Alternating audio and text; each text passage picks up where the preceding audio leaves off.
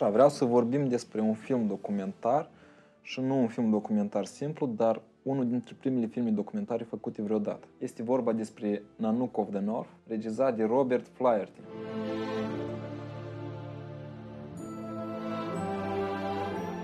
Robert Flaherty, neavând experiență de film, în 1910 merge în uh, Canada Arctică într-o expediție pe perioadă de vreo 4-5 ani. Acolo, făcând cunoștință cu un trib de eschimoși, el i-a filmat, practic, în diferite perioade ale anului, cum trăiesc și așa mai departe. El a filmat 9000 de metri de peliculă. Din tot acest material brut, atunci când s-a întors acasă, a încercat să facă un film documentar. El singur recunoaște, când începe filmul, acolo sunt niște date, că neavând experiență, neștiind cum ar trebui să arate un film și așa mai departe, dar unde în 1915 experiență, da? El a încercat să facă un film. Și în perioada de montaj, întâmplător dintr-un accident, a scăpat o țigară cumva jos, pelicula s-a aprins și a ars tot materialul. Dar el a reușit să analizeze acest material. El știa ce a filmat și el a încercat să povestească o istorie montând cadrele. El și-a dat seama că a făcut anumite greșeli. După spusele lui, el zice că fiind atât de pasiv, istoria parcă era greu de urmărit. Nu te puteai axa pe un personaj. În 1920, Flaherty se duce din nou în Canada Arctică și se axează pe un singur personaj pe Nanook. Nanook care este capul unei familii de eschimoși și decide să-i filmeze pe o perioadă de un an, deja pe baza greșelilor făcute, experiența din trecut, el vrea totuși să facă acest film și să-l facă mult mai bine. Eu înțeleg că filmele vechi pentru noi azi e plictisitor să le privești. Filmele vechi, documentare, cred că și mai plictisitor. Și eu puțin eu așa am crezut până am început să privesc acest film. Zicem că, cât are el? O oră și cât are? O oră și 18 minute. Film mut, calitate proastă. să mă uit la... Dar filmul e superb. Filmul are o structură foarte bine gândită. Și asta am simțit din prima scenă. Vine Nanook pe o barcă,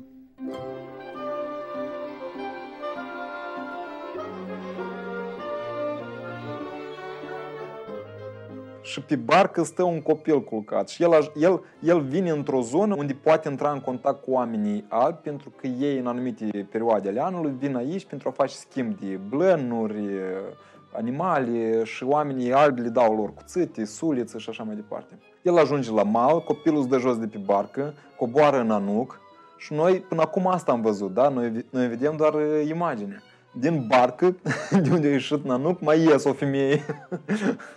După ce ies o femeie, ea scoate un copil. Un copil gol, de patru luni de zile. Și tu, tu stai și te uiți, câtă lume încape acolo, cât o să mai iasă. După care din barcă mai ies încă o femeie, pentru că Nanuc are două femei. și după care ies încă și un câine. și ia că tot familia. Nanuc cu două femei, cu doi copii și câinile au venit la târg. Asta e prima scenă și de ce regizorul alege anume această scenă să o pună la începutul filmului? Pentru a ne prezenta familia, pentru a ne prezenta personajul. Deci el o, el o gândește. El deja cred eu, pe baza experienței din 1910-1915, o înțeles cum trebuie să structureze imaginile ca istoria să fie mai interesantă. Înțelegi?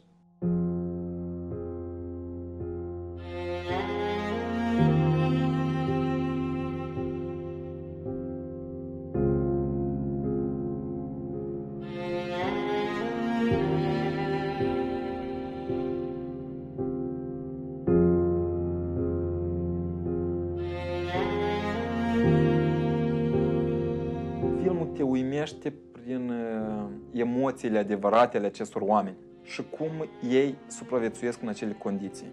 La nivel de emoții la ce mă refer, în aceeași primă scenă, când vine la omul ăsta alb, omul ăsta îi arată un gramafon.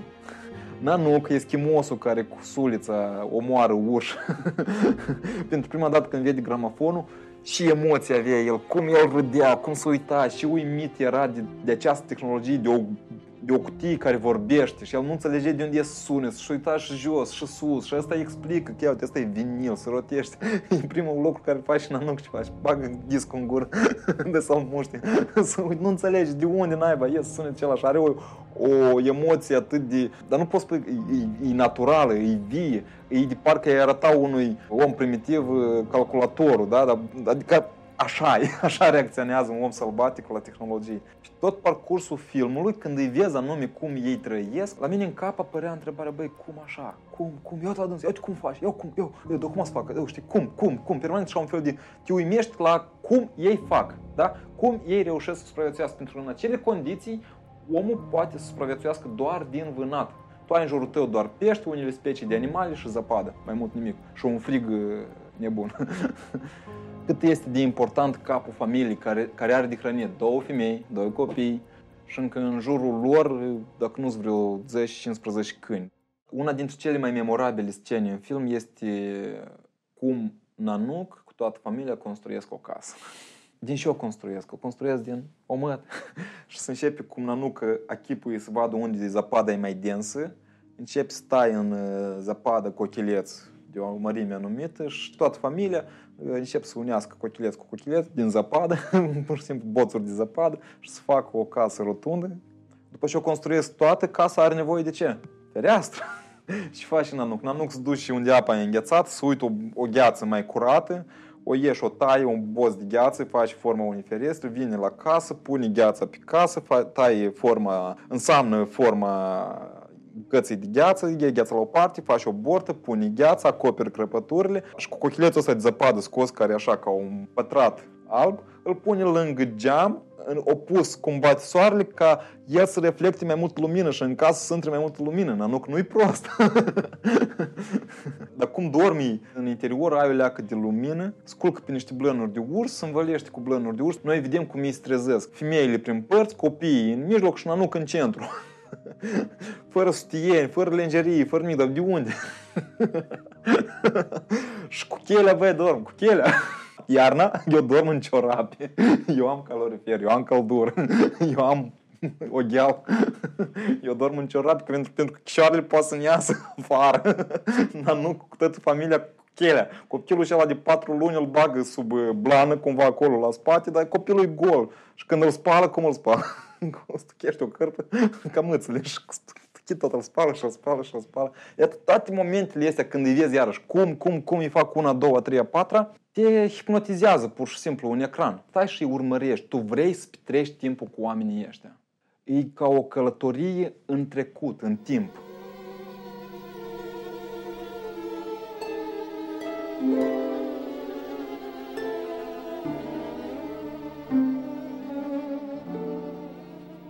Am citit părerea la mai mulți critici și mulți spun că Flaherty foarte multe lucruri le-ar fi inventat în acest film documentar. Că, de exemplu, sunt acele două femei pe bunii soțiile lui sau nu, este captată realitatea așa cum este ea sau sunt înscenate lucrurile. Eu cred că Flaherty a înscenat unele momente și acum să-ți explic de ce, dar nu a spus o misiune, da? El, el nu ne-a arătat realitatea așa cum este. Este poziția mea și ca să, ca să explic, de exemplu, în momentul în care el construiește o casă, căsile sunt micuță, camera asta fiind mare și presupun că camera din perioada aceea avea nevoie de multă lumină ca să fie imaginea calitativă, tu în spațiul ăsta micuț din interior, tu nu poți să-i filmezi pentru o boz de, de gheață unde intră un pic de lumină. Și, și aici posibil și vine partea asta de, de a înscena, pentru că el, Flaherty, ca să-i filmeze cum îi dorm înăuntru, eu, eu presupun că îi trebuie să construiască casa în jumătate sau fără un perete, ca să aibă mai multă lumină și tu trebuie deja lor să le spui, hai, faceți-vă cât dorniți și eu am să vă filmez, pentru a ne arăta acea realitate, așa cum vrea el să mi-o arăte, Flaherty, el era nevoit pe alocuri să intervină cu scenări din cauza problemelor tehnice. Dar felul cum gândea el atunci, posibil intuitiv, fără a realiza și face de fapt, el a construit o convenție a filmului documentar modern, așa cum trebuie să arate un film documentar modern. Pentru că azi, dacă ai filma în, acele, în aceleași condiții, există tehnică care deja eu puteam și la lumina și din interior să filmez fără să fărâm vreun perete sau fără... Înțelegi ce vreau să spun? El pur și simplu din, din probleme tehnice era nevoit pe locuri ceva să insceneze. Care ar fi diferența dintre Flaherty și frații Lumière? Că de fapt ei făceau același lucru. Și ei și-au propus Flaherty o cameră pasivă care înregistrează realitatea. Și ei și făceau frații Lumière, puneau camera și înregistrau realitatea. Diferența e în faptul că Flaherty aceste înregistrări le pune într-o structură narrativă. Există foarte multe scene în care ești uimit de modul cum filmează acest flower tip. Simplu, când Nanuc merge cu barca pe apă, unde se află camera în timpul ăsta? Se află pe o altă barcă, dar iarăși condițiile tehnice atunci. Camera așa filmai. Sau condițiile de frig, dar sunt scene unde e așa un jer de mare. Cum filma flower tip? Eu cred că el a avut foarte multe obstacole. El gândea, el, el achipuia, da? El a fost acel care o achipuit și pentru prima dată o uh, gândit cum trebuie să arăte un film documentar. Sunt sub semnul de întrebare cât de ușor Nanuc a omorât o morsă de două tone sau uh, foca care o scoate din apă.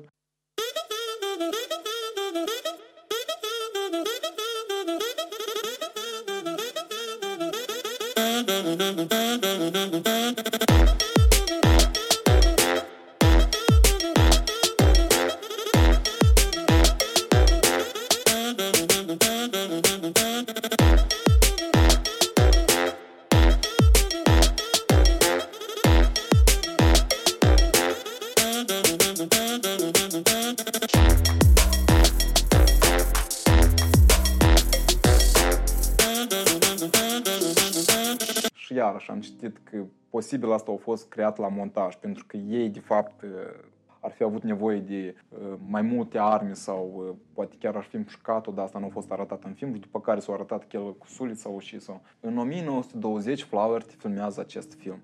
Este perioada de experimente, când un film documentar propriu zis, încă nimeni nu știe cum trebuie să arate. Și omul ăsta care intuiește, care practic inventează filmul documentar, el reușește să pună în acest film acea valoare cinematografică care crede eu trebuie să o aibă toate filmele. Filmul ăsta documentar astăzi este un document, este ca o călătorie în timp. Dar, în același timp, chiar și filmele lui Chaplin sau alte filme de ficțiune făcute în acea perioadă, tot au o doză de document. Eu dacă mă uit la filmele lui Chaplin acum filmate în aceeași perioadă, eu văd cum arătau străzile, cum arătau mașinile, căruțele care erau trăite de cai pe străzile New Yorkului. Eu văd oamenii cum trăiau atunci.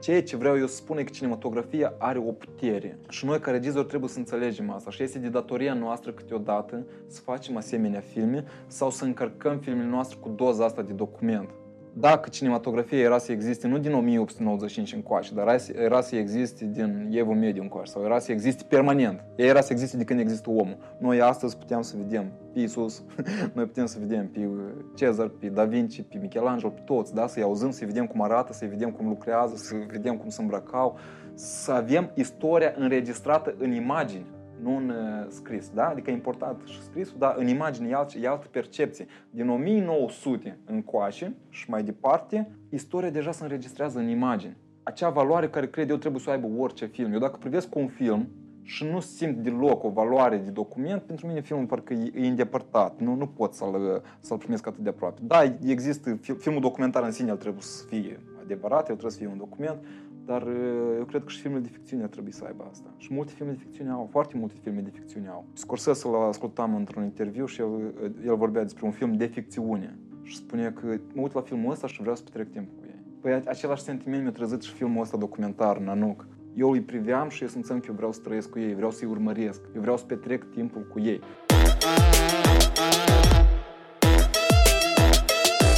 Când privești un film, cât de prost realizat n-ar fi acest film, dar dacă tu ai sentimentul că vrei să petreci timpul cu oamenii și e, e un film bun. E un film care merită să existe, înțelegi? În ce condiții trăiesc ei, neavând nimic, dar îi vezi fericiți, îi vezi cum zâmbesc, îi vezi cum se bucură de fiecare bucată de carne, de fiecare, nu știu, glumă, cum copiii se joacă cu câinii, cum el are o sanie mitică, dar câinile mitite, el deja târâi sania asta, pentru că și câinile când nasc cu mare să trebuiască să târâi sănii mai grele cum tata îl învață să tragă cu arcul, cum tata îi construiește un urs din zăpadă, el și copilul trebuie să împuște un urs. Îl învață să supraviețuiască de mic copil, asta e școala lui. El nu are școală. Punct.